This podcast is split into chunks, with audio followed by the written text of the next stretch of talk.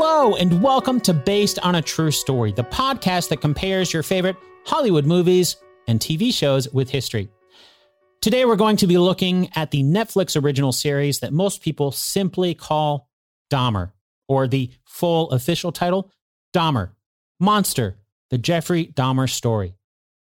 As the title suggests, the 10 episode miniseries from creators Ian Brennan and Ryan Murphy tells the story of serial killer Jeffrey Dahmer, who murdered 17 people between 1978 and 1991. It's probably obvious, but just to clarify, we will be talking about murder, cannibalism, and all sorts of horrific things that Jeffrey Dahmer did in this episode. And I know that can be triggering for some people. So if you'd rather not listen to this episode, no worries. I'll catch you in the next one. To help us separate fact from fiction in the series, I'm excited to be joined by Robin Maharaj, a freelance writer and author of the book called Grilling Dahmer The Interrogation of the Milwaukee Cannibal. Robin's book was written with Detective Patrick Kennedy, who was the one locked in an interrogation room with Dahmer as the killer explained how he did the horrible things that he did. Sadly, Detective Kennedy passed away in 2013, but it was Robin who turned his notes into the book. Before we bring Robin on the line, let's set up our game two truths and a lie. If you're new to the show, here's how it works I'm about to say three things, two of them are true, and that means one of them is an all out lie. Are you ready? Okay, here they are. Number one, unlike what we see in the series, they did perform an autopsy on Jeffrey Dahmer's brain.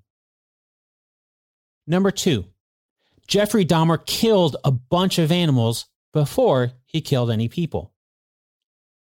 Number three, although his nickname was the Milwaukee Cannibal, not all of Jeffrey Dahmer's victims were killed in Milwaukee. Got him? Okay, now as you're listening to our story today, your challenge is to find the two facts scattered somewhere through episode, and by a simple process of elimination, you'll know which one is a lie.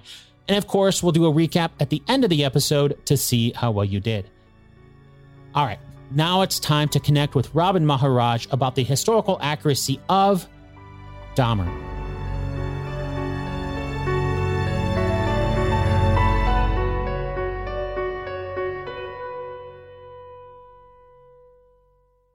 The series kicks off by showing how Jeffrey Dahmer was caught in Milwaukee, Wisconsin in the year 1991 and according to the first episode, Dahmer picks up a man named Tracy Edwards at a bar.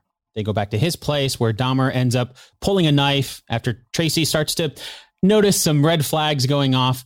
And then he seizes an opportunity to escape, Tracy, that is, and he manages to make his way out of Dahmer's apartment, runs into a police car. He tracks down the, the two cops. And then they return to Dahmer's apartment with Tracy Edwards there. And while doing a search of Dahmer's apartment, they find photographs of dismembered bodies. I think one of the cops is like, wait a minute, this is real. Yeah. How well did the series do showing how Jeffrey Dahmer was ultimately arrested? Well, I, you know, I think it's just a, an, an, exact moment that is made for cinema. Like you can kind of imagine it, um, like how I sort of see it. It sort of depends on where you pick it up. Like, is it, uh, you know, Edwards escaping and, and kind of getting out in the hallway, getting outside? and then flagging down these cops, or is it just you know him flagging down the cops? But wherever it is you start, and I think that the series did it beautifully. Um, you know, it's very much you know him talking to the cops. I just want these handcuffs off. I don't want to cause a lot of trouble. I just want to be able to get on with it.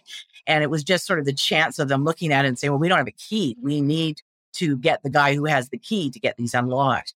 And uh, they had to really, in tr- truth, they had to really kind of talk him into coming back with them because he said, This guy is crazy. And, you know, I just, I don't want to go back there. It smells bad, you know. Understandably and, so. Yeah, absolutely. So, you know, that scene of them sort of just standing there outside of the apartment with uh, Tracy kind of behind them. And, you know, he's sort of looking away and, and not really wanting to make eye contact with Dahmer. Dahmer standing there and he's been drinking a lot. So he's really kind of unbalanced and, you know, like suddenly he's opened the door to these two uh, uniformed police officers.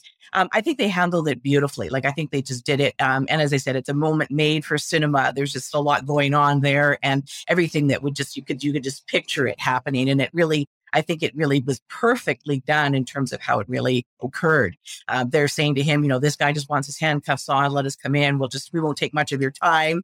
Uh, but as soon as they walk through that threshold is really when, you know, sort of the Dahmer story unfolds. Yeah, yeah. I, I, the first thing that caught my attention was that he went back with them. I was like, why would they take him back? I didn't even. I mean, I know they kind of mentioned it briefly yeah. in the series, talking about the key, but it sounds like that yeah. was what they really were after was the key to unlock it. Yeah, not necessarily they were questioning why this guy leave, was handcuffed. yeah, you kind of wonder why didn't they just leave him in the car, you know, and then they go up and say, well, you know, you handcuffed a car yeah. earlier. But anyways, they brought him up there, and uh, maybe they just thought, you know, we'll just deal with this right at the door, and then kind of everyone can get on with their lives again. But yeah, they walk through that door, and of course, they notice that scent right away, that smell, and uh, you know, I think a lot of police officers say once you've smelled it, you never forget it. And uh, but yeah, at first they're just kind of, you know, like this is kind of a strange guy, kind of a strange place, but they do see these photographs. And I remember the detective uh, in real life saying, you know, or thinking to himself, like, where did this guy get pictures from the morgue? you know, like, how did he find pictures of the morgue? And it wasn't until he realized this is the same room that we're standing in that he, you know, suddenly said something like, grab him. Oh, okay. So I was noticing like the that being in that apartment, like this looks familiar in the pictures. Yeah, okay. Right, right. Okay. That sofa pattern. Wow. where this arm, this dis- dismembered yeah. arm is stretched out. Like, you know, this this is right here. Yeah. Yeah. Wow. Wow. Uh, in the second episode of the series, it kind of starts to go back in the timeline. It starts to show some of Dahmer's early life. And there are scenes of his mother and father arguing with each other right in front of a young Jeffrey at that point we see his mother's taking a lot of prescription pills. His father leaves the house for days at a time. And when he is home, one of the hobbies that interests Jeff is when he and his father pick up roadkill and experiment on the dead animals, dissecting them and so on. How well did the series do showing Jeffrey Dahmer's early life? Um, again, I think this was really well done. I, I, didn't really know, like I sort of had read somewhere, you know, maybe last year that they were going to cover uh, sort of Dahmer in high school and that they were going to sort of then show, you know, sort of how he made his way to Milwaukee and then really began his crime spree. But um, so I was a little bit, uh, you know, kind of surprised to see that they had footage of, of a young Jeff Dahmer, like a young kid. But um, I think it was important that they did that because I think that a lot of people kind of look back on that time as they do, I think any kind of serial killer, you know, they kind of want to go back as far and just kind of see like what, what was going on there that may have led to this kind of behavior you know, in the future. Um, and uh, yeah, I think the interest in roadkill, uh, the way they portrayed his relationship with his dad. Um, I remember Kennedy telling me that he found Lionel to be very strange. Like they actually did meet their paths crossed in Milwaukee when Dahmer was arrested. And uh, he said, you know, he's kind of a strange guy, you know, and he thought, because of course, Kennedy had two sons of his own. You know, if I had a young son like that who was sort of interested in this or showing an interest in this, I kind of would ask some questions and might maybe find out a little bit about why there was this interest. But um, as Dahmer said, uh, you know, later on when he was being interrogated, you know, I was interested in the insides of dead things. That was sort of how he portrayed it. And it began at this young age. Um, I think it's important, and I know that they didn't say this in the series, which was good, and that was that Dahmer never killed any animals. Like he would find dead animals, but he never actually um, like found, you know, found a live animal and tortured it to death it was all dead animals already, things that he would find on the side of a road or, or in woods near where he lived. And uh, yeah, his dad also recalled a memory. Um, and I think they sort of showed it, although they didn't really, they didn't really sort of portray it as much as they could have, I suppose. And that is that uh, he remembers Jeff as a young boy being interested. They were cleaning, kind of cleaning up some rocks and bones of like little dead animals that were on the property. And he remembered the sound Jeff liking the sound of these bones hitting this sort of tin bucket that they were collecting it in. And uh, he really liked the sound of that. And so that's how he kind of got interested in doing that because he kind of liked putting them in the bucket. And, uh, but the interest in, in chemicals and, and all of the sort of the science side of it, um, because of Lionel's background and because of his own interest and his own career as a chemist, chemist, um, he thought he had a little protege on his hands. Uh, he, you know, he thought this was something he should encourage. Um, so he thought, you know, like, oh, well, I've got somebody who's interested in this. I will sort of answer his questions if he's asking me, you know, how, how what kind of uh, chemicals do you need to take the skin off of a bone? you know, other parents might be saying, why do you want to know that? Whereas in Lionel's case, he sort of thought, you know, like, oh, okay, well, you know, I will teach him this. I will show him and I will teach him and kind of get his interest, you know, to solve his interest in all of these kind of things. Um, the interest, uh, the, the, relationship between uh, the parents, between Lionel and Joyce, um, I mean, it was that, you know, nowadays we sort of look at it in terms of quality time. like, but I think in their case, you know, they, when he was home and they were together as a family, all Jeff really remembers was them fighting. having lots and lots of fights and they would fight in front of him or they would say, go to your room, you know, where we have to talk about something here that's serious. Um, so he spent a lot of time on his own. There was kind of an, a gap between him and his brother. There was only the two boys. And so, you know, I think sent to his room, he didn't have, you know, he fantasized a lot. He had a lot of time on his hands and, and, you know, kind of a weird interest in sort of the inside of dead things. And so, yeah, I mean, you know, people sort of like, I've been watching some of the forums of, of things about the show and a lot of them say, oh, you know, if only he had had bad, had had better parents, things like that kind of, because maybe they think that the series is trying to show that there was some I don't know, fault there somehow, or if mm. maybe he had, been, had different parents, it wouldn't have turned out the way that it did. But I think to from what I've read and from what I understand, they actually were pretty good parents. Like they just didn't get along, you know, and they did fight a lot in front of him. And and as you mentioned, and as they indicated in the series, uh, like Lionel was gone a lot. Um, he was a very very hardworking guy, um, and he spent a lot of time away from home. Um, I think the time that he was there, he was sort of half spending it time with his sons and then half, you know, fighting with his wife. Um, and then Joyce, I mean, it was very, it's very well documented that she had issues with mental illness. So um, I was a little bit surprised because I didn't really know or remember that she had taken a lot of prescription drug, drugs during her pregnancy. Uh, but I do rem- remember reading a lot of stories, hearing a lot about when she would be at home. You know, she wasn't, you know, Jeff had this thing about being abandoned, you know, and it's like, well, you know, he had two parents. Like, why would he feel like that? For the most part of his growing up years. I mean, it wasn't until he was late in high school that they actually separated and, and you know, each went their own way. Um, but you know, it's like, well, if she was medicated or if she was in a in a psychiatric hospital or she was sleeping a lot because of all the pills she was taking, that's a form of abandonment. You know, it's not the same as just like I'm leaving and I'm never coming back. It's she was there, but how present was she? You know? So I think again, he spent a lot of time on his own and a lot of time thinking about things and and a lot of time sort of wondering why isn't my why don't my parents get along? Um, he always would say at a very young age, like, I'm never getting married. Yeah, no, that that makes sense, and you you definitely see a lot of fighting. And the impression that I got, um, there was one one scene there where we do see a Joyce uh, doing something on the bed, like with pills, and they're and they're fighting there, and then right in front of Jeffrey, you know, a young Jeffrey, Lionel gets up and walks out of the house and be like, "I'll be back in." I don't remember the timeline. He said, you know, a week or two weeks or something like that. And the impression I got was he just couldn't wait to get out of the house. I mean, it may have been legitimately for work. Yeah. He didn't really talk much about work in in, in that episode, but right. Yeah. the impression was he just didn't he didn't like being right. Home. home was not a happy place, I don't think. You know, for for for any of them really. Like I think because of some of her illness, you know, illness and her anger and, and other things too. You know, like there, you know, I think can't blame one parent over another. I think there was issues all the way through. But uh, yeah, I, I, don't think that he really particularly liked being at home because of the relationship he had with Joyce, Lionel, I mean. That makes sense. Yeah. Uh, in the third episode of the series, we see Jeffrey Dahmer's first murder. And the way it's depicted in the series, uh, he picks up a hitchhiker named Steven invites him to come back to his house for a few beers, some weed. We're going to lift some weights. And then he offers to drive Steven to this Pegasus concert that he's wanting to go to. And back at the house, and you mentioned the abandonment issues. That's actually kind of brought up there. They, Steven says, Oh, we should get going to the concert. And he's like, No, let's just hang out a little bit more. He doesn't want to be, it sounds like he doesn't want to be abandoned. And he ends up killing Steven with a dumbbell from his weight set. Yeah. Is that how Dahmer's first murder really happened? I think very much. I think very much so. I think from what they pieced together, from what Dahmer told them, um, that that's very much the way it happened. Um, it was all about like I don't think it was an intentional murder. I don't think when Dahmer saw this young guy on the side of the road and uh, pulled over because he was hitchhiking uh, and said, you know, hey, where are you going? Maybe I can give you a ride.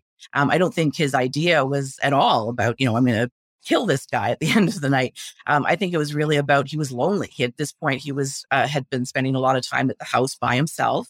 Um, his mother had taken off to uh, Wisconsin with his younger brother. His dad had already moved out of the house and on with his new girlfriend and spending a lot of time with her and away from the home.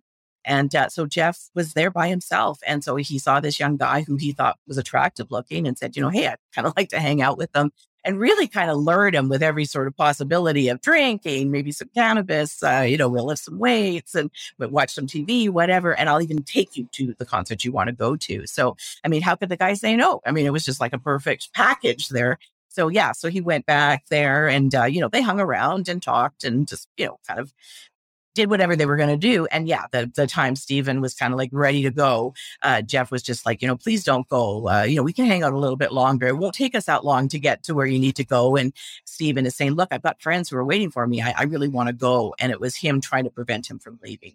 And the weights that that is in fact how it happened. He had weights kind of lying around the living room. He was uh, doing that. I think he was lifting weights after he graduated from high school and drinking a lot. And so this happened to be just there. It was a convenient uh, tool, uh, weapon that he could use to keep the guy, to keep the guy there. So it was more, yeah, it was, sounds like it was more just more convenience there yes, and, yeah. and trying to keep him from leaving. Exactly. Yeah.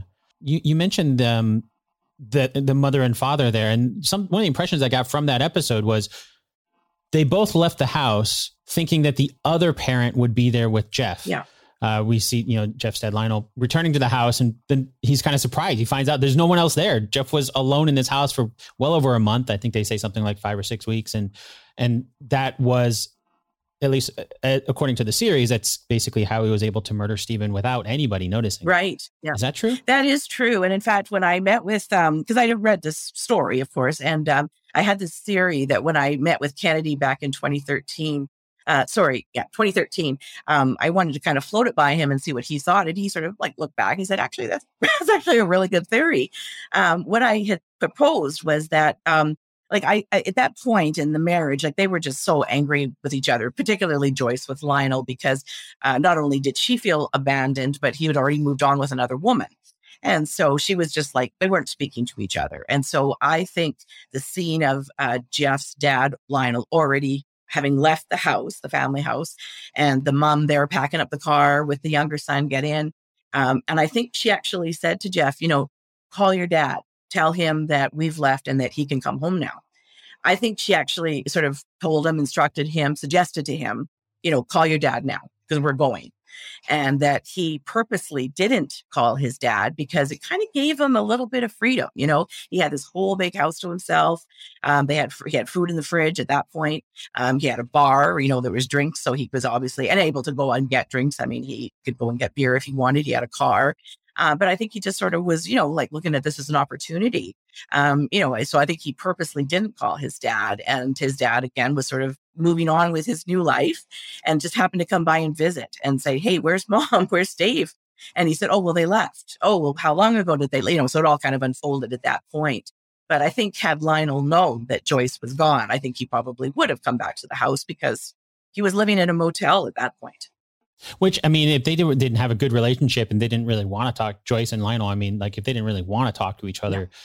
I could see how like Joyce would kind of relay the message through the kids. Like, no, you okay, Jeff, you call your dad and tell him I don't want to talk to exactly. him. I don't want to do that. Yeah, um, yeah. You hear that kind of stuff happen a lot with relationships are not going well. Exactly. And I mean, I, when I proposed, I I when I proposed it to Kennedy, he kind of said, you know, I could totally see Jeff doing that. You know, he was sort of, he could be quiet. He could be, you know, only give information when it sort of suited him be a little on the cagey side. I mean, he had been hiding a drinking problem, you know, I don't know how well he was hiding it from his parents, but I mean, they didn't seem to know that he had been drinking or was drinking as much as he was at that point. Because don't forget, this is just after he had graduated from high school, but he had started started drinking way earlier than that. So, you know, I, I guess they, I guess when she left, and I'm thinking, you know, if he she said something to him like, "I'll call your dad," that uh, she just assumed that he he would, you know, because Lionel and Jeff had a good relationship, and you know, if uh, he she's not there, mm. then Lionel probably would have been more inclined to want to come home. Okay, yeah, that that makes sense. That makes sense. Yeah. The weather's getting nicer, which means now is the perfect time to plan ahead for summer fun. Personally, I'm hoping to be able to visit my family this summer, and that means booking flights as soon as possible before the prices go up. And now you can help ensure your money is there when you need it with today's sponsor, EarnIn. Just download the EarnIn app, verify your paycheck, and watch your earnings tick up as you work. Access up to $100 a day and up to $750 per pay period so you can start making your summer plans now. It's free and easy to get started. Download EarnIn today, spelled E A R N I N in the Google Play or Apple App Store. When you download the EarnIn app, type in True Story under podcast when you sign up. It'll really help the show. True Story under podcast. EarnIn is a financial technology company, not a bank, subject to your available earnings, daily max, pay period max, and location. See earnin.com slash TOS for details. Bank products are issued by Evolve Bank and Trust, member FDIC. Thanks, EarnIn.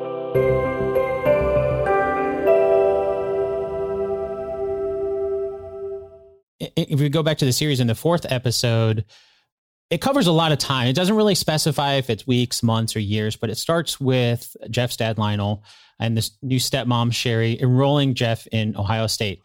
While there, Jeff has terrible GPA. I, I, I noted it down. It's like 0.45 GPA, like terrible GPA. Gets expelled. Uh, they Lionel and, and Shari just don't seem to really know what to do with Jeff, and so he decides. The dad decides uh, to send him to the army. We don't see a lot of time of Jeff in the army, but we do find out that he gets honorably discharged. Uh, and after he returns home, he has even more troubles. He loses a job at a meat market after exposing himself at the state fair, and he gets a job at a blood plasma center. I think while there, there was actually they actually mentioned while he's applying for the job, mentioned that he was a you know, like a medic in the army, and that's how he gets that job. Mm-hmm. How well did the series do showing some of these key points in Dahmer's life? Um, they did a good job. I think one of the things that they sort of did very well, you know, and I, I guess it's the sort of the actor, you know, and as well as the direction given to him. But, uh, you know, Jeff, from what I gathered, you know, he had no real ambition. He had no motivation. He didn't seem to have any mm. desire, you know, to, oh, I want to go off to school and become this, you know, like he didn't sort of have anything. Like he sort of was just sort of drifting. Um, so, you know, that's very much true. It was all you know him being aimless and his dad and Shari kind of just pushing him, you know, and and one of the things that I kind of really kind of I realized, I guess, watching the series. I mean, I sort of knew this, but it just really pointed it out very well. Was that you know Jeff really didn't. I mean, it wasn't that they forced these things on him per se, but he just went along with you know, oh, we've decided that, you know, you should go mm. off to Ohio State. So we did all of this, you know, signing you up, doing all this. What? Oh, okay, I'll go there and he essentially drank himself out of college. You know, that was the problem. Like he didn't really attend classes. That that's why he had such a low GPA. You know, they flunked him out because after a semester they were just like, "You're not coming to class," and and uh, you know, it's don't seem to have any drive to to change your behavior at all. So that didn't work out. So then his parents, uh, you know, his um, dad and his stepmom, I think they once said, I saw in an interview that that well maybe the army will kind of make a man out of him and give him some discipline, give him some direction. So they thought this is a good opportunity. So they signed, you know, took him down, enrolled him, signed him up for the army. And again, Jeff kind of just, oh, okay, yeah, let's just do it. And I think for him, it was very much, you know, the the path of least resistance. He didn't want to get in big fights with his dad, uh, particularly. Um, and I mean, they knew at this point that it was you know, he was drinking a lot and that drinking was his problem. So, you know, they were encouraging him to do all sorts of things. You, know, you got to stop drinking. You got to go to meetings. You got to get therapy. Um, him along with the grandma, go to church. You know, this will help you to get this drinking problem behind you. And then you can move on with your life. You know, you can get moving and forward and actually maybe figure out what you want to do with your life. But yeah, I think that they captured it really, really well. Uh, there was one thing that I don't remember them talking about at all, and, and maybe it was for good reason. And that was that um, when he left the army, because he was in Germany at that point when he left and was dis- or sorry, was honorably discharged. They said to him, "Where do you want to go in the states? We will fly you wherever you want to go." And he said, "Florida." He ended up in Florida for a little while, so he was down there for I'm not really sure how long. You know, maybe not quite a year, but um, he was working at a sab- sandwich shop, and he was um, or a sub shop, I guess, and he was delivering sandwiches, and that was kind of his job for a while. But again, you know, just eh, all of his money went to drinking, and so eventually he was evicted from where he was living, and he was on the beach for a while while, like living on a beach for a while. And then some rats kind of freaked him out one that time and he had no money. Um, so he called his dad at that point and he said, you know, I'm back in the States and I'm living in Florida. And his dad said, why Florida? And he said, well, it's warm down here. so I just figured it would be easier to live. And uh, he said, can you send me some money? And uh, Dom, uh, Dahmer's dad said, well, we were not going to send you money, but we will send you a plane ticket. Come back to Ohio. So that's what he ended up doing. So he got on a plane, came back to Ohio. And I remember reading somewhere Lionel saying as soon as he saw them, saw him at the airport when they went to meet him, uh, he could see his eyes were glazed over and that he'd already been drinking, you know. So he said it wasn't even the middle of the day and he's already been drinking. So I get that. I guess it was around this point that they had him in Ohio. You know, college had not worked out. The army had not worked out. So they said, you know what? You need a fresh start you should go to Milwaukee, live with grandma, give her a hand, you know, help her around the house and do things with her. and also, you know, get on with whatever it is you're going to do with your life. You know, maybe a fresh start is what you need. So that's kind of how that storyline took off. But yeah, they, they, I don't think they really talked about his time in, in Florida. And maybe it was just because it was, you know, you can't cover everything. Yeah, yeah. It was pretty brief. There was a point there that I remember him calling um, his his dad Lionel on the phone, almost kind of begging yeah. to come home. Okay, yeah. And at least as far as it's portrayed in the series, it seems like Lionel was real hesitant for that. But it sounds like maybe there was maybe it wasn't necessarily that case. If it was actually Lionel's uh, send, sending a ticket, be like, okay, come back home. Yeah. That, well, I think he figured, you know, if we send money, you know, he's just going to just use it all to drink. He's not going to use it to pay rent or it. whatever. So we'll get another call in three weeks saying, I need more money. So I think they figured it'd be easier to yeah. kind of handle him a little bit or manage Jeff if he was, you know, at least closer to home. But I think once he got back and they realized, like, what is, you know, like he's just, he's a burnout, you know, like he doesn't have the drive that clearly the dad had. Um, so they were just kind of, I think, a bit let loose ends. They didn't know what to do. You know, here is this young guy, and he just he had no whatever they'd say to him, like, "What do you want to do? What what is you see? What do you see yourself doing?" He didn't have any ideas. He didn't know what he wanted to do, but he was just. I mean, he was an alcoholic, and that was all he wanted to do was just have money to drink. Yeah, there is another murder that we see featured rather prominently in episode four, and that's when uh, Dahmer gets kicked out of a local bathhouse for drugging people, mm-hmm. and so he rents this expensive hotel room. He takes another man that he met at a bar there. And then he kind of accidentally drugs himself instead of he hands the wrong drink. But then he wakes up and finds that apparently he had killed the man in the hotel room. So it seems like another kind of accidental death. Did that really happen in the way that we see it in the series? Yeah, it did happen. Uh, yeah, he had gotten kicked out of these uh, uh, bathhouses, and uh, he was told not to come back anymore. And but he met this guy, and he was really, really attracted to him. Um, for whatever reason, I don't remember. He just didn't want to take him back to his grandmother's house. Maybe he wanted to have more time with this this uh, fellow. But anyways, they ended up at this hotel, and um, yeah, they were sort of drinking and partying, and uh, at some point, Dahmer passed out and he remembers waking up that morning. Uh, and he said, you know, this guy was lying there. He was cold. He had bruises all over him. He looked like he'd been beaten up. Uh, Dahmer himself, you know, his arms were sore. He had bruises on his arms. Um, he had blacked out and he didn't remember, but he said to the cops, I must have killed him. Like I must have killed him. I don't remember doing it, but I must have killed him.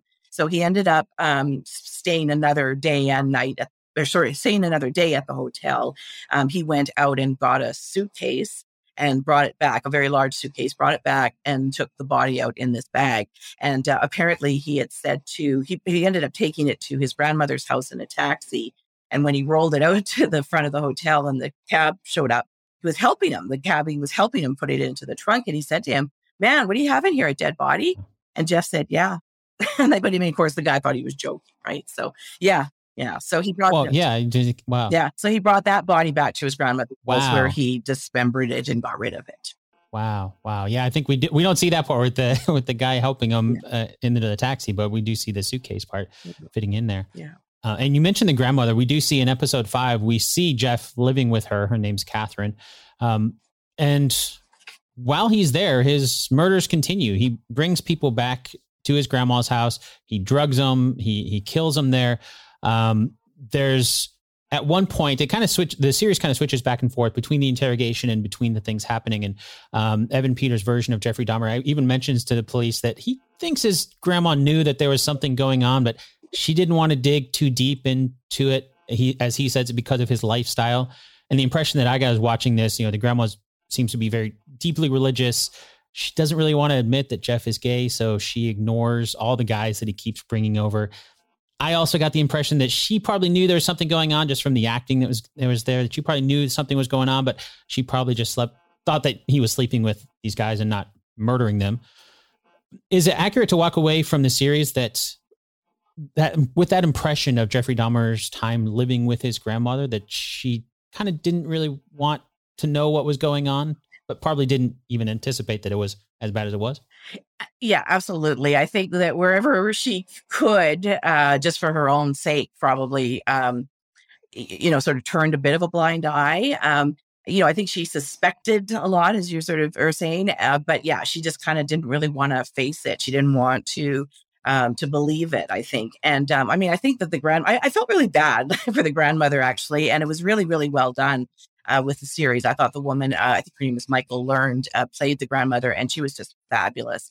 Um, because what she kept doing, and I think this is true of Catherine, uh, was she kind of kept saying, well, you know, uh, you got to stop drinking, Jeff. You know, you really have to come back to church. You should come to church with me on Sunday.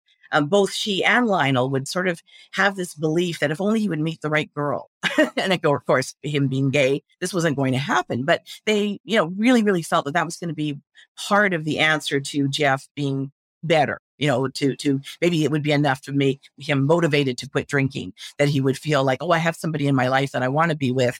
Eh, but they were all convinced that if he just met the right woman, he would be okay. You know, he would stop having all these troubles. Um, as far as what was going on in her house, like you know, eh, there were strange noises, there were strange odors and and uh, you know smells that were coming up from her basement and her crawl space. So she was constantly asking Jeff, like, what is going on down there? Like, what is happening? And he would just blame it on his taxidermy uh, hobby. And um, these men that were kind of coming in and out, um, I think he was able to, I mean, he was really a, a, con artist, right? Like, I mean, he was able to convince a lot of people of a lot of things. Uh, maybe it was just because he was very, um, sort of uh, boring almost like he was so bland that people would sort of say well you know like he's just he's just a drab guy so uh, you know he's not going to be doing anything out of the ordinary. And um, so they kind of, um, you know, it's just sort of, as I said, I think particularly with her, sort of turned a blind eye to it. And I mean, even when they would talk about his arrests and some of this trouble with the police, I think she kind of downplayed it a little bit. Uh, maybe he said, "Oh well, you know, it was uh, wasn't my fault," and she would want to believe that about her grandson, you know. So, um, but yeah, I think that uh, I think it was really, really well done, and I think it did show. Um, it gave an opportunity to sort of show show his temper because sometimes he would get very frustrated with her mm-hmm. um, when she would uh, go in and apparently like she did throw away that mannequin that he had and he got very upset with her about that uh, but it also allowed us to sort of see the Dahmer character if you will with some tenderness you know like he's i just there was a couple, a couple of scenes of him sitting there having dinner with her on a tv tray and they're watching game shows you know and i mean yes i mean yes he's a serial killer and whatever but i mean i think he genuinely loved his grandmother i think he genuinely loved his family so you know, for yeah. what that's worth. But but that one scene though, um, like I think what had happened, and I, I, think that they did want to involve the grandmother a little bit more. That scene with the young man who's there, and she's like, "I'm not going to go away. I want to kind of that that didn't happen. Mm-hmm. Um, what had happened was um, she had heard some noises in the basement, and she came down to kind of investigate this one evening. And a man that uh, Dahmer had brought home and had dr- drugged, uh, was stumbling around and he was naked. And so he kind of ran into Catherine. I think he was trying to get upstairs and she was kind of coming downstairs. So she was, of course, frightened and thought they had an intruder in the house. Um, so she's like, Jeff, Jeff, call the police. So he managed to get this guy back downstairs, dressed and outside. He said, Yes, Grandma, I've taken care of it, but I will call the police because she insisted. So he did call the police. While they were waiting for the police, Jeff took this guy down the street and just left him on a bus stop. Like kind of passed over, you know, pa- passed oh. out and just sort of leaning over, got back to the house and was there when the police came to take this report of this intruder that happened to be in their basement. Oh wow. Okay. Yeah, that is different. I think in, in the series they show that he, uh, the, the, grandmother stays there all night after he gets drugged, and they do take him to the bus stop. But then you know after the cops come and because of him, uh, his name I think was Ron Flowers in the in the series. Um, he, he talks to the nurse and like, oh, there's this crazy guy that drugged me, and she's like, you need to talk to the cops. Yeah. So it sounds like that was a, a little, little uh, made up for. yeah, I series. think it was sort of some creative license. I think it was also maybe build a bit of tension, you know, in terms of like there was sort of this that, that they should have been aware that there were these warning signs, and there were there were definitely warning signs, but I think they kind of played that one up a little bit. Well, in episode six of the series, uh, we see Jeff meeting an aspiring model named Tony Hughes at a bar. And this is the first time that we see Jeff starting to put drugs into the drink, like we've seen happen before, and then he stops. The two seem to hang out quite often. Jeff claims to like Tony a lot. And later, when Lionel and Shari visit, Jeff talks about how things are turning around for him. He got a promotion at work. He's quit drinking alone. He has a new friend he says he's happy. And there seems to be something different about Tony. And after I was I was watching this uh, for the first time, my, my friend actually pointed out she was watching it with me, and um, that they dedicated an entire episode to setting up Tony. While earlier in the series we saw multiple victims, uh, particularly you know Jeff's grandma's house. They just he's almost just seeing bodies being drugged. You know, we don't really know anything about them, but there seems to be something different. And the series kind of focuses on there being something different about Tony as well. Why do you think this series focused more on Tony Hughes than some of the other victims? Uh, well, a couple of things. I guess, uh, you know, there wouldn't have been enough time really to kind of give the same kind of focus for every single victim because um, sure. there were so many, right? Um, and I think with Tony, um, you know, he's he's a sympathetic character, you know, because of his hearing impairment, and um, and I think that it's also been said about him that he had a great personality. He was lots of fun. Um, always sort of like the center of attention in any party that he happened to be at. And um, so I think that he was a great character that they could work with. Um, they again, here's another area where they kind of blended things a little bit. Um, you know, I, when they talked to uh, Dahmer about Tony, he didn't really kind of express any kind of like, oh, this was a good friend of mine, or I really remember. He's like, oh yeah, the deaf guy. He, he remembers that about him. Um, the whole idea of him spending a lot of time that did happen, but was with another victim. So I think here they kind of they kind of meshed a victim with a storyline, um, which was of Jeff actually meeting somebody who he did spend quite a bit of time with. It was actually over the course of a weekend. This guy had come in, come in from out of town, and Jeff met him at the bus stop and said, "Hey, you know, I just got off the bus. I'm here. I just want to see some of the sights of Milwaukee." And Jeff's like, Hey, I've lived here all my life. I'll show you around. And then it ended up being where they went out for coffee and they had a meal together. And uh, Jeff brought him back to his, uh, his apartment and they watched a movie and then they would went out shopping. And it was, for Jeff, it was actually like a real relationship. Uh, he said, you know, that was really the closest thing I've ever had to a relationship when he was ta- talking to the police afterwards. And um, but he said, of course, by the end of the weekend, this guy had to go back home. He had to go back to his life, wherever it was that he had come from, um, get back to his job, and and uh, you know people that were would miss him. And uh, he said that's when I killed him. So he, when that whole idea of him leaving again, that whole idea of being abandoned, uh, that was too much, and so Jeff ended up uh, killing him and ending his life. Um, so the, the Tony character is real. There really was a, a character, or a, I should say, a person that that character is based on. But again, they kind of meshed the stories, and I think the reason that they did that was because I mean, it was it gave them some really interesting things to do. Like there was a whole bunch of that uh, that episode I remember that was quiet. You know, so they got it gave them a chance to do some yeah. really interesting, creative things. And, and and again, I think it was because of the vulnerability of that particular victim um, people really, I think, were uh, yeah. impacted by that. I, I, had a lot of people who told me, or when I would talk about it with them, that they they really felt something for that episode. Partly because it sort of showed yeah. a side of Jeff who you could see, like he really, really did want a relationship. I mean, um, he he really did want to have somebody in his life, a companion, but he just was not willing to let that person go. Um, and he wanted to be have that person right. be completely compliant. He wanted that person to just do whatever it was that he wanted to do. Um, so he really needed a victim that was like, and that was again where he was showing, uh, in uh, necessarily this episode, but later on, him uh, drilling uh, the brains or the skulls of these mm-hmm. victims because he wanted to kind of have a zombie boyfriend. You know, he wanted somebody who wouldn't argue with him or confront him or question him, or he could just leave and do whatever he wanted to do and come back, and this person would be there, uh, no questions asked. That he could do whatever he wanted to do sexually with the body or the person. Um, but um, so yeah, so I think on a lot of levels, um, you know, people really felt for that Tony character. Yeah, yeah, it, it definitely did. You pointing out with you know him him being deaf it definitely did add a different element to that episode. It kind of uh, like with them writing the notes back and forth yeah. together you know yeah. it added a, a whole another another dimension yeah. and that part is I true because he does remember he does remember recalling that to the police that oh yeah that guy that deaf guy i remember we had to write out notes to each other. So that did happen but i think his experience with tony was like a night. Like i think that they were together for a night and that he ended up killing him later on that night.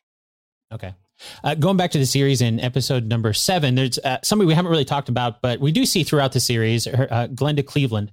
And episode seven really focuses on her involvement in the story a lot. According to the series, she's Jeffrey Dahmer's neighbor.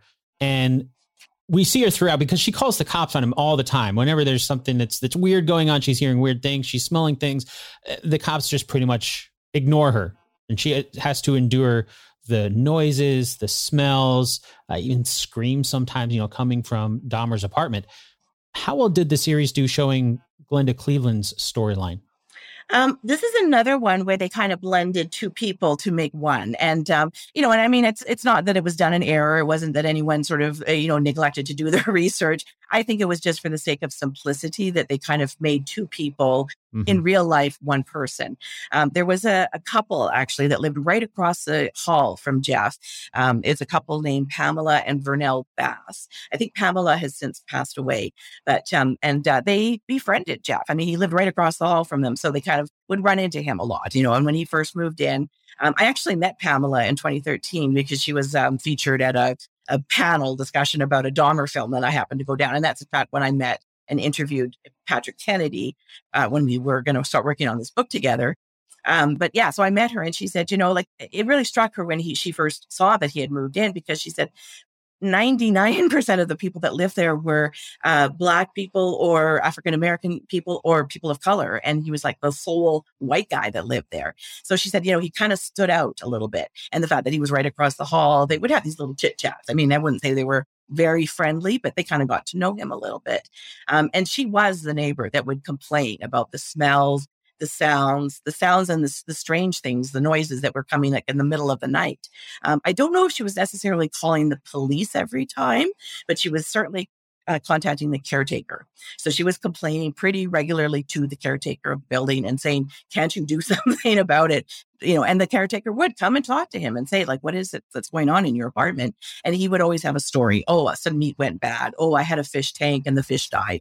I'm taking care of it. So he would always be um, sort of deflective of it, but I he'd always have a re- ready excuse as a reasonable answer as to why his apartment had this horrible odor coming from it. Um, the Glenda Cleveland person um, was a, is a real person, was a real person, and uh, she actually lived in the building. I think it was right next door to where Jeff was.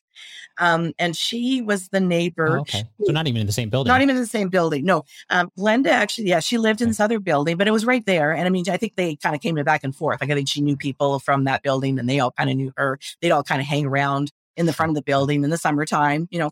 And in fact, Pam, Pamela would say sometimes that she and Jeff would actually share a beer or have a cup of coffee together on the front stoop of their building. So that's that kind of how, and a cigarette, you know, so they would kind of hang around a little bit. Um, and she said, you know, he was quiet and shy, but always polite. Uh, but yeah, she would complain to him. And again, he'd always have these stories. So back to Glenda. She's the one that lived next door. And um, she's the person that when um, the young boy comes out of the apartment, out of Dahmer's apartment building, she sees him on the street and he is naked and he is stumbling around and um, he um, seems to be a little bit incoherent. And so she goes over to him and says, Are you okay? What happened? Get somebody to get like a windbreaker and they put that around him. She's the one that gets onto the uh, phone and calls the police and says, You know, we've got this young guy down here. Looks like someone beat him up. Can you come down? Um, so she was there. She was the neighbor that was um, talking with the police when Jeff came up with the beer and like, what's going on? And and uh, they're saying, well, there's young man, you know, he seems to be in trouble. Oh no, no, that's my boyfriend. Uh, he lives with me. You know, I could take you upstairs, show show him, show you his ID. Um, and there, she's the one that's saying, no, no, no, like you know, he's a boy. It's not a male. He doesn't live in this building. Um, and she's sort of fighting with the police, and they're trying to listen to Dahmer, and they're sort of trying to silence her. And so eventually, of course, as the uh, series portrays, they do eventually believe Dahmer and say, okay, let's go upstairs, show us, you know, whatever you have of his that proves that he is with you. And he doesn't find, of course, ID, but he finds some photographs that he had taken earlier in the evening of this young boy drinking beer, toasting, looking very happy and cheerful. So they say, okay, clearly this is your boyfriend. So they left him there. Um, Glenda is also the person who called the police later on that night to find out what happened. Because, you know, as far as she knew, they took him upstairs, but she didn't know what happened after that. So she was saying, like, are you sure that that is a, a, a man? because she goes, I'm, I'm pretty sure that it's actually like a young boy. And then he goes to school with my niece and her friend. And the cop is again just, you know, ma'am, ma'am, you know, we can't get involved in all of the domestic things. Uh, you know, we've taken care of it. Don't worry, don't worry, we've taken care of it. So, so that Glenda Cleveland woman was very outspoken. Um, so she and she was very much she was the one calling the police. But the Pam Bass, who they don't really talk about, they don't give that that person a character. But I think that that's where that comes from. And Pam is actually the one that did eat a sandwich that Jeff prepared for her. Um, but I don't know. I mean, I don't know what happened. I don't know whether it was really a chicken sandwich or what it was, um, because he might have been annoyed with her uh, because she would phone the caretaker and complain about him. It might have just been a gesture of being neighborly. I, I don't know if anyone really knows. Wow. So she, but she did actually eat it because I think in the series, uh, Jeff hands Glenda the the sandwich and she's like, "I'm not going to eat that." No, because she knows like the smells and all that kind of stuff. Yes, so, yeah. yeah, yeah. They kind of really pressed that scene, and I don't think it was anything like that. I think one time um, he happened to come out. She was just sitting outside of their building, you know, one nice evening or whatever, and he had to have two sandwiches, and he just said, "Hey, I made you a sandwich," and I think they just ate it. And I wasn't until much later that she was kind of wondering about it, but sure. she said it tasted okay to her. Yeah. so. Wow.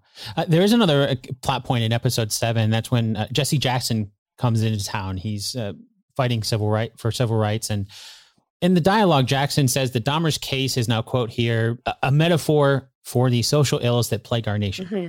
And he points out the bad policing, underserved communities, uh, the low value assigned to young black and brown men, especially if they happen to be gay. Was the series correct to suggest that Jesse Jackson became involved for those reasons? Uh, well, it, it's kind of hard because I was thinking about this uh, question, and you know, it's sort of. I mean, I, I wouldn't want to question Jesse Jackson's motivations.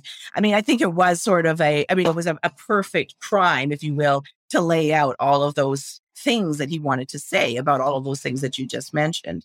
So, I mean, it was sort of a custom made thing for him to go and have that platform to say, you know, this just, just gives you an example of, you know, white privilege and um, you know, how come these people weren't being listened to? Um, you know, I mean, he was a spokesman, but I think he was also an important person that came to that community at a time when they really needed some leadership. They wanted to hear what he had to say. They wanted to hear that someone was listening to them finally.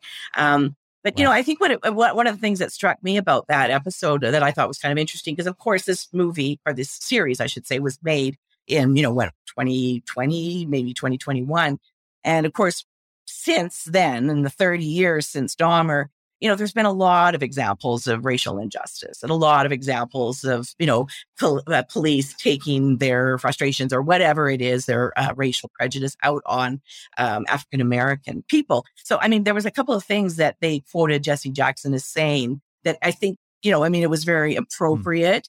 Don't think he actually said it at the time, but it sort of felt like, okay, we have this whole history, you know, and it was very profound right. because it's kind of like, gee, in 30 years, how far have we really come? Yeah, no, that's that's a great point, and I I would I wouldn't have put that with that, uh, like realizing how much time has passed and things that he would have actually said. But it is, I mean, it is a great point, and I, I think it's it's a sad reality we haven't come that far that they're still you know having that conversation in there. That's right. And I know like yeah. even, you know, Kennedy, like, I mean, I talked about him with him about this at length, you know, and I mean, like he was the first to admit that, yeah, a lot of mistakes were made. Um, he pointed to the training that was given to cops and sort of how they did screening and all of that kind of stuff. And so, I mean, he stayed with the police for 10 more years after the Dahmer case, like he was there until 2001. Um, then he retired from uh, Milwaukee Police Department, and he actually went back to school and became a criminologist and wanted to teach. And it did, it did in fact teach for uh, at two universities. So he was actually very committed to training new people going into law enforcement with these ideas and using the Dahmer case as an example of sort of, you know, like, mm. why did they listen to the white guy who was telling them this story? Was it because he looked like them? Because he sounded like them? Because he was re- uh, reasonably detached and kind of calm? You know, why did they sort of feel it was so uh, easy to brush these other people off? Why didn't they listen to what they were, you know, he was saying? Um, so, you know, he was the first to admit that there were some things, errors made that Dahmer could have been caught a lot earlier had people been paying a little bit more attention, had they sort of done the things that they should have done. Like after they returned that boy to Dahmer's apartment, you know, they're, they're in the cop car. And I mean, there is a tape of this where they're kind of joking around and, you know, talking about having to, you know, delouse or whatever because they've just been in this apartment uh, block and this particular apartment building where they've returned the gay lover back to his boyfriend. And um, he said, you know, like, why didn't they run J- Jeffrey Dahmer's name? Why were they so busy making jokes and, you know, having a good laugh?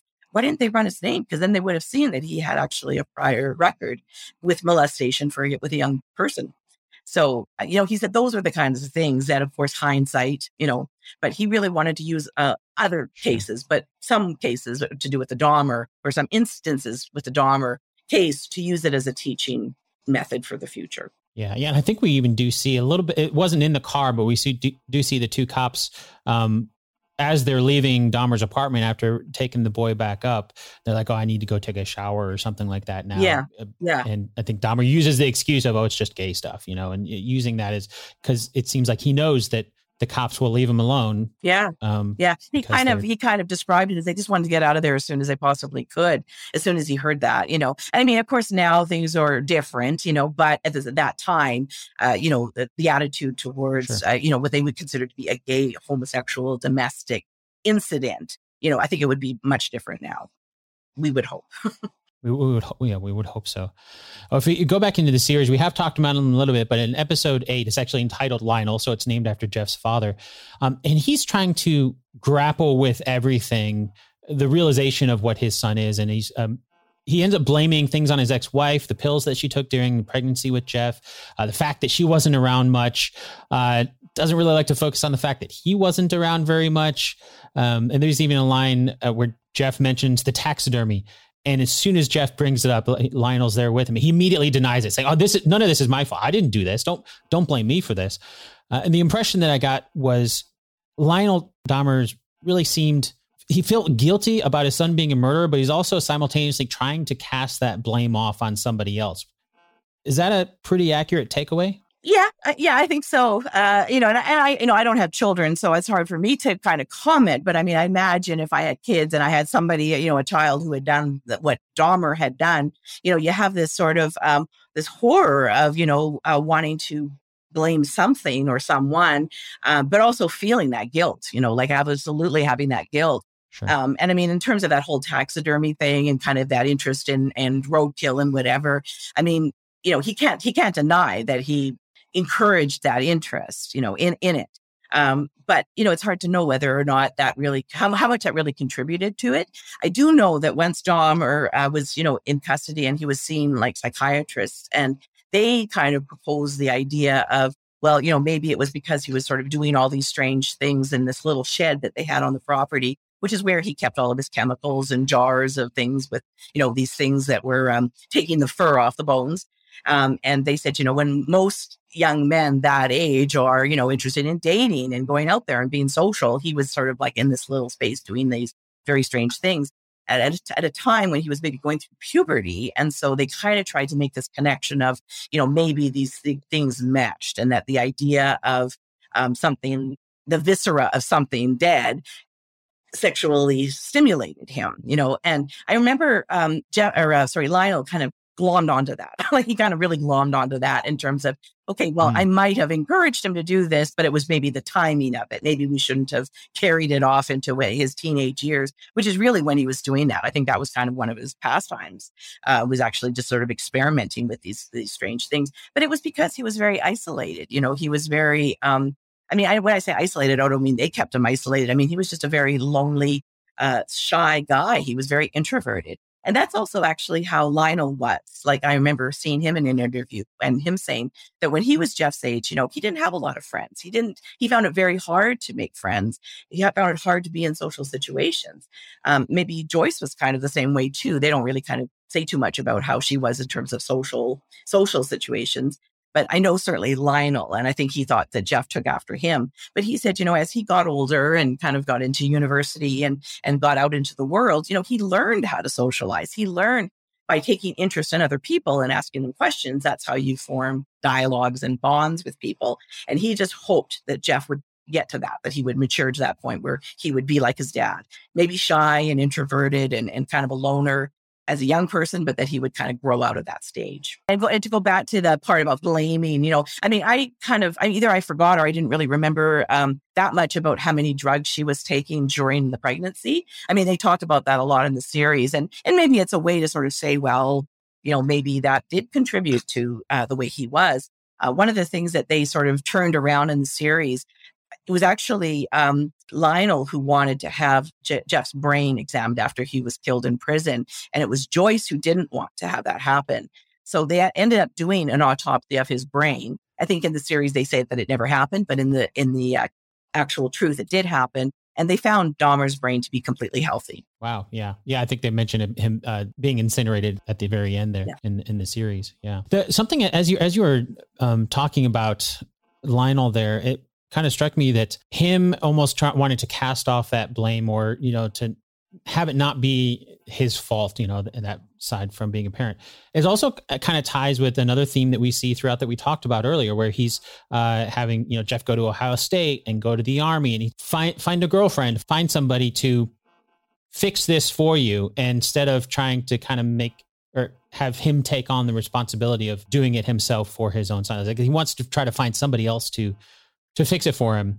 And so he wasn't able to do that. And so now when he finds this out well obviously it's not my fault. Right. Yes you know, yeah. these people didn't do it. That kind of that kind of yeah aspect. yeah. You, you know i, I kind of get the feeling from I, I, did read lionel's book you know and uh, the one that he wrote and they talked about him writing in the in the uh, series.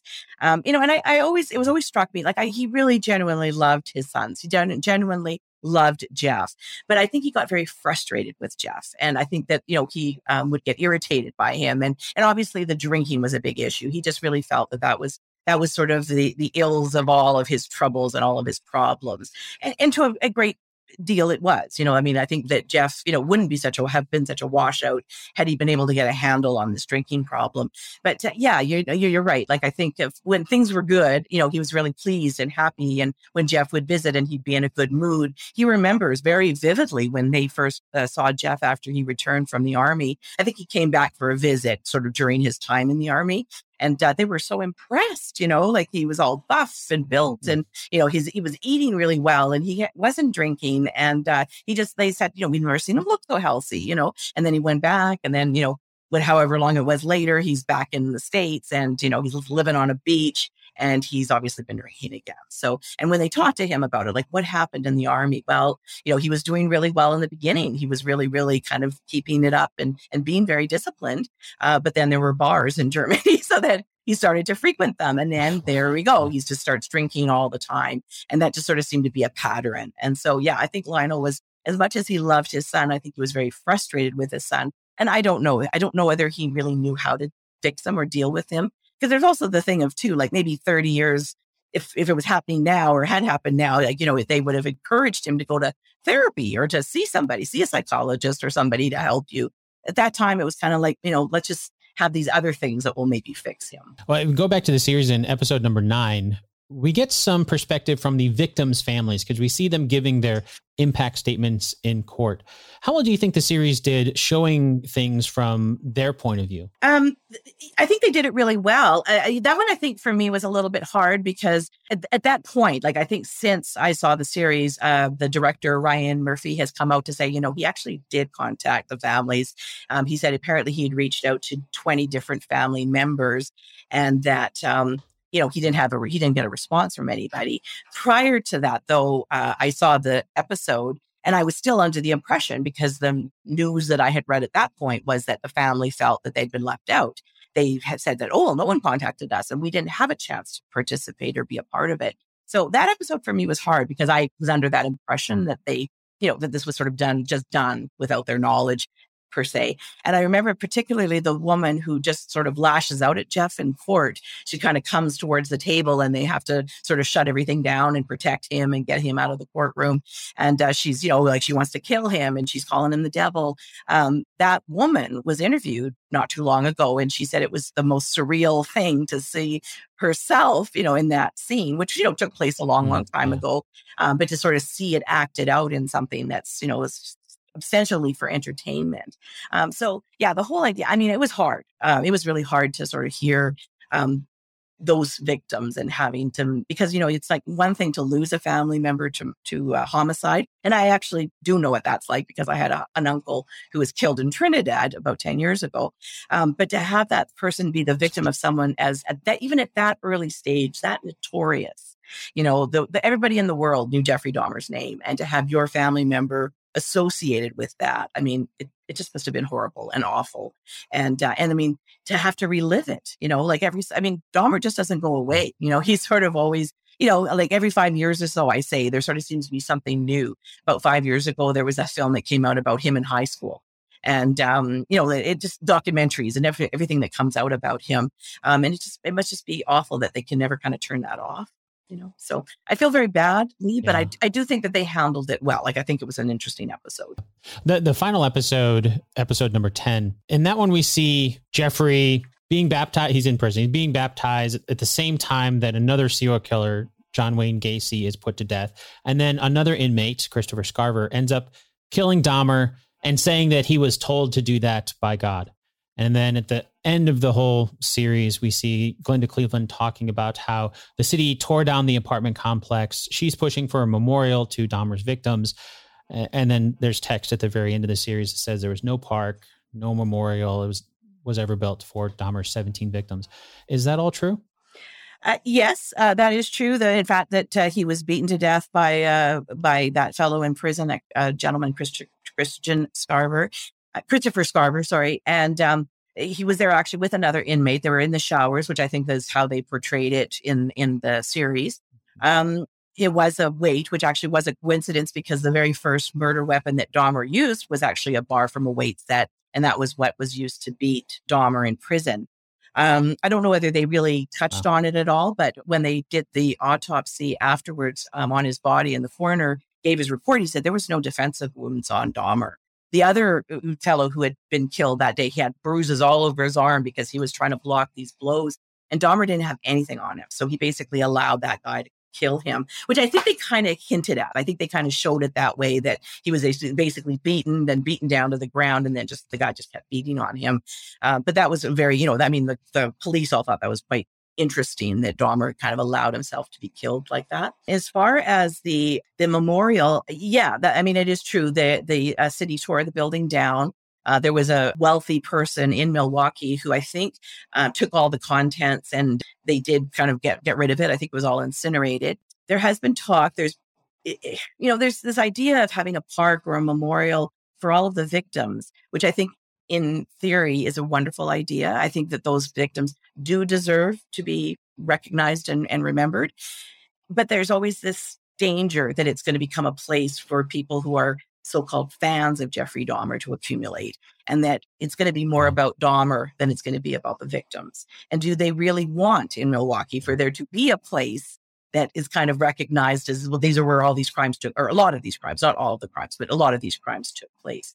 So there's this really fine line. You know, I think that a lot of people think that as, as lovely as a tribute, you know, would be and should be, that they should have something because it sounds awful. It sounds awful that there's nothing for the victims of, of uh, Dahmer. But at the same time, you could see how easily it would be a place for uh, sightseers, onlookers, people who really follow true crime to just come and congregate there. Um, in fact, one of the things that Pat Kennedy's widow, Patricia Kennedy, because Kennedy and I didn't actually get to work on this book together. Um, like he and I met in uh, 2013 and we had an interview because I was interviewing him for an article about Dahmer. That's kind of how we met. And Kennedy said, Oh, well, you know, I've got all these notes and things, reports and whatever that I would love to do something with. I just kind of have them in a desk drawer. I take them out every so often, work on it, but I really need someone to give me a hand with this. And I had actually done that kind of work previously. So I offered to help him. I said, Well, I'll help you shape it into a manuscript. Well, five days after we met and had this interview and dinner, um, he passed away. He had a heart attack and died. So I did my article, and then his widow and I got she kept in touch quite a bit after that. Um, and she just said, you know, you did a nice job on this article. I, you know, I think you should just do whatever you can with those notes because she said. I'm a nurse. She said, is this going to go back in his desk drawer? I'm not going to do anything with it. So she said, and I wanted Patrick's story to be told. So I was very much in favor of doing something yeah. with it. But she told me that, you know, years and years uh, later, after like 25 years after Dahmer, she was actually in a gondola in Venice. And the fellow was guide was saying to him, Oh, I can tell you're from America. And uh, she, he said, Where do you live? And she said, um, Milwaukee. And he said, Ah, Jeffrey Dahmer. So that's the first thing uh, for a lot of people. That's the first thing they wow. think of. And Milwaukee is, you know, it's a fair sized city, but it's not a huge place. And to have this constant reminder, this, this constant thing about Jeffrey Dahmer, uh, it just must be so awful for so many of the people that live there. So, um, as, as sad as it is that there is no tribute, I kind of understand why. Yeah, I could say, especially what you were saying before, where you know that if his story keeps coming up every few years, that's just going to be another uh, set of people that are going to want to go there because of Dahmer, not because of the victims. Right. Well, and especially now after sort of seeing, like, I, you know, I don't know if you've been following any of this, Dan, but with this series, like, there's all these you know, uh, people talking about it and, oh, he's so cute and oh, he's so charming. And, and it's almost like they're kind of mm. glamorizing mm. him, romanticizing him. And I just think that, you know, that must be yeah. really awful for the victims. But then what does that do for those people who have, you know, they've, they've kind of meshed the actor with the, you know, the, the person, Jeffrey Dahmer, and it's now a character. And I think people, you know, people dressing up for Halloween as him, right? So I kind of worry and would wonder what would go yeah. on at a, at a memorial for the victims when really, you know, so much of the interest I think that those that would go out would be people that are there for Dahmer, Jeffrey Dahmer. I know you kind of talked about the the victim side.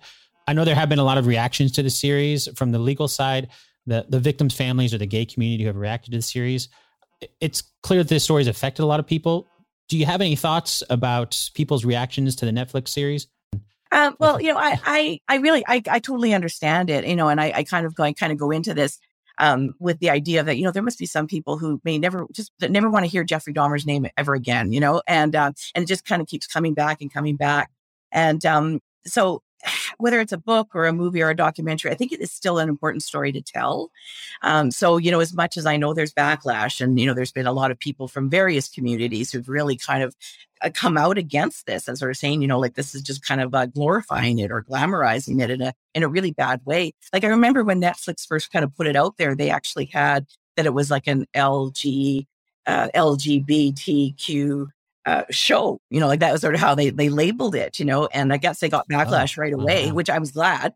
And they said, you know, this is not the representation we're looking for here. You know, and uh, so I can definitely see how there there has been some flashback or uh, backlash to that. Um, but I think it's really important. You know, I think it's, it's an important story to tell because it deals with things even though it is a long time ago, it deals with issues like loneliness and bullying and isolation and those are all things that really, res- you know, it resonates. It still resonates today. Um, and I think there are things that we can learn, you know, learn about a story like that. And, uh, and a lot of people have studied the Dahmer story as they study other serial killers with the idea of is there anything we can do to prevent the next Jeffrey Dahmer or the next serial killer? So, so, you know, as I mean, I just sort of say to people, you know, if you're not interested or if you find it offensive or upsetting, just, you know, don't watch it. Um, it's hard though, because I mean, it sort of seemed to be, especially when it first came out, it seemed to be absolutely everywhere. Everyone was talking about it. But I know, you know, other people are kind of like, mm, I kind of watched it a, bit, a little bit of it, and it's like, I don't want to see anymore, you know, because they know it's a true story and they they they realize that you know this is just going to be too upsetting. Understandable, but like you're saying, there's things we can learn from it. I, I think uh, one of the big kind of takeaways I took from this from the series overall was, yeah, like with, with law enforcement, how they just allowed a lot of things to happen um, that if they had done things like you were talking about, you know, the, the, the cops in the car, like actually run Dahmer's name, if they had done things, then there might not have been as many victims, or you know, they might have been able to stop things sooner, sooner yeah. if they had if they had uh, done things the way they should have done things. That's right. Yeah. And I mean, you know, it was an interesting dichotomy there where, you know, and they talk about, you know, he was t- uh, photographing this young boy, you know, and he was in trouble and he was in court. And uh, the guy, the judge, you know, and, and this did happen, you know, like the judge could have sentenced him uh, you know, to some prison time, to, to some pretty severe pr- uh, prison time for that. But he said, you know, you look like a nice young man. You know, you've got a job. You know, I don't want to muck up your the rest of your life. So we will work it out so that you can do a work release. You know, you'll spend most of your time in prison. When you're not in prison, you're at work, and then you report back. Right? You know, so he was given these opportunities. I'm not saying that that's easy to do necessarily, but you know, there was he was not only very lucky and that he was able to talk himself out of a lot of things, but you know, people just kind of took a look at him and just figured, you know, this guy is so harmless. Um, you know, he's just, you know, he's not going to hurt anybody. He wouldn't hurt a fly, and uh, and they were so wrong. Well, thank you so much for coming on to chat about the Netflix series Dahmer. Uh, for listeners who want to learn more, I would highly recommend they check out your book called Grilling Dahmer: The Interrogation of the Milwaukee Cannibal. It was uh, with Patrick Kennedy's notes, as you mentioned there. I'll make sure to add a link to your book in the show notes for this episode. But before I let you go, can you share something from your book that somebody who has only watched the Netflix series might not know about the true story? Uh, well, there's two things I was going to mention that I thought that I find to be quite interesting about it, and they they didn't touch on them in the series as far as I can remember. Um, well, the first of all, it, the first one was when he was in uh, Ohio and he was first pulled over with the police because his car was kind of swerving on the highway. Um, in the show, they show it with two police officers. It was actually only one police that pulled him over in real life. Um, so, but he pulled him over and he's like, you know, you were kind of swerving. Have you been drinking? Jeff says, oh, well, I had a couple beers earlier. You know, what are you doing out here at this time of night? And he notices these garbage bags that contain body parts in them. But he notices these big garbage bags in the back. So he's kind of flashing his, you know, light on them. And what's that all about? And he's like, oh, well, you know, I was just going to take these to the dump. Then he starts with the sad story. You know, my parents are going through a divorce. My mom's really upset right now. I'm just trying to help her and kind of make her feel better by, you know, kind of clearing out some stuff that she'd been bugging me about to get to the dump. So, you know, the cop, I guess, could have done a little bit more there, but didn't. Just sort of took Dahmer at his word, took his license, and just said to him, okay, I'm not going to write you a ticket. I'm just going to let you go. The dump is closed now because this was like at midnight. Um, so, and you can't leave these bags outside the gates. So you might as well just go home. So we sent him on his way. Okay, so flash forward now to Dahmer's caught in Milwaukee, and he's with the cops there, and he's sort of talking about the various crimes that he's committed. And he lets it out that, oh, well, you know, the very first guy I killed was actually in Ohio back when I was 19 years old. So he re- relays the story of the Steven Hicks murder. So, of course, the police in Milwaukee say, well, we got to find out about this. So they phone Ohio Police Department and talk to a police officer there and say, okay, well, we'll send somebody out and we'll get the details and then we can look into it. So they bring a cop in from Ohio to Milwaukee uh, with these pictures of uh, people that are missing from around the same time that he's talking about, hoping that Dahmer can identify him. Well, lo and behold, it's the same police officer that came to Milwaukee that had pulled him over in Ohio. So this cop is sitting wow. in the police with the police in Milwaukee and he's looking at this guy, you know, it's like 13, 14 years later. And he's saying, you know, this story about this being pulled over and the garbage bags, this all sounds familiar. And he realizes I was the cop. I was the highway cop that pulled him over. So the cops afterwards, when he's telling purely coincidental, absolutely, and he's he's telling Patrick and Dennis uh, Murphy, the two police officers from Milwaukee who are investigating Dahmer, the story. He says, I'm the one that pulled him over. So Murphy, uh, you know, slaps him on the back and says, man, you could have stopped this whole thing back then. And apparently this cop, wow. Green, you know, and Pat said, don't, no, no, don't worry about it. He said, this guy, he could talk his way and lie. And I mean, he fooled a lot of people. So don't take it personally. Don't, you know, I mean, obviously yeah. the guy I'm sure felt guilty to some extent, but he said, don't worry about it. He said he was, re- he sure. was a really, really good con man. So, you know, he was, he was able to fool a lot of people. So that was one. The other one was when I mentioned earlier about uh, uh, Dahmer living in Miami for a period of time after he was uh, sent home from the army. Um, this time that he was in Miami um, happened to be at the same time that Adam Walsh uh, was abducted and murdered. Um, Adam Walsh, of course, being the son okay. of John Walsh from America's Most Wanted. And in fact, that's why he got into that whole area, I think, of uh, law enforcement and crime busting was because of what happened to his own son, Adam Walsh. But um, when they captured uh, Dahmer and they had him um, in custody, and they were saying, and they, of course, they found a head in Dahmer's um, fridge. And when Adam had been found, all they found of Adam was his head. His his he'd been decapitated, so they found his his head.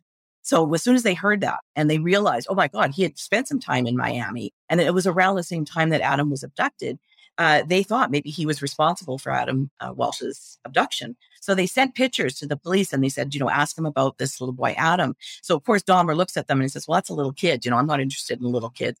And the police in Milwaukee said to him, well, don't forget about that 14 year old boy and he reminded them, well, I thought he was older. I didn't realize he was 14. I thought he was more like 19 or 20.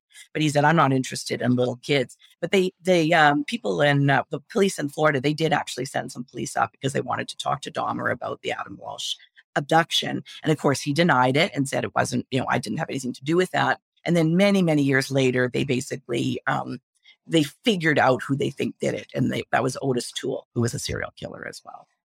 Yeah, they didn't mention that at all. And it has, I mean, the from they didn't really show much from the investigation side of you know the police departments from other other places coming in. There was, like I mentioned earlier, they did kind of cut back and forth between the interrogation there, but it was always kind of the same room and and that. But yeah, I can imagine that. Uh, I didn't think about it before. You know, him living in different places that makes it even more complex of a of a thing to try to figure out. Yes. Um, yeah. Well, I, I, I think, and can you even take Dahmer at his word for it? Yeah. Yeah. Well, I think it, it, it's pretty standard procedure. I think that when they do find a killer, like somebody who's killed a number of people, that they kind of go back in that person's history, really, really detailed, and they say how where else has this person lived? Are there any other unsolved crimes? similar to what we have found that this person does, like their MO. And, you know, and they try and see if that they can close some cases based on because of this person's uh, li- like living history, basically, where they've lived. Yeah, no, that makes perfect sense. Thank you again so much for your time, Robyn. Thanks very much, Dan. I'd love to be on your show.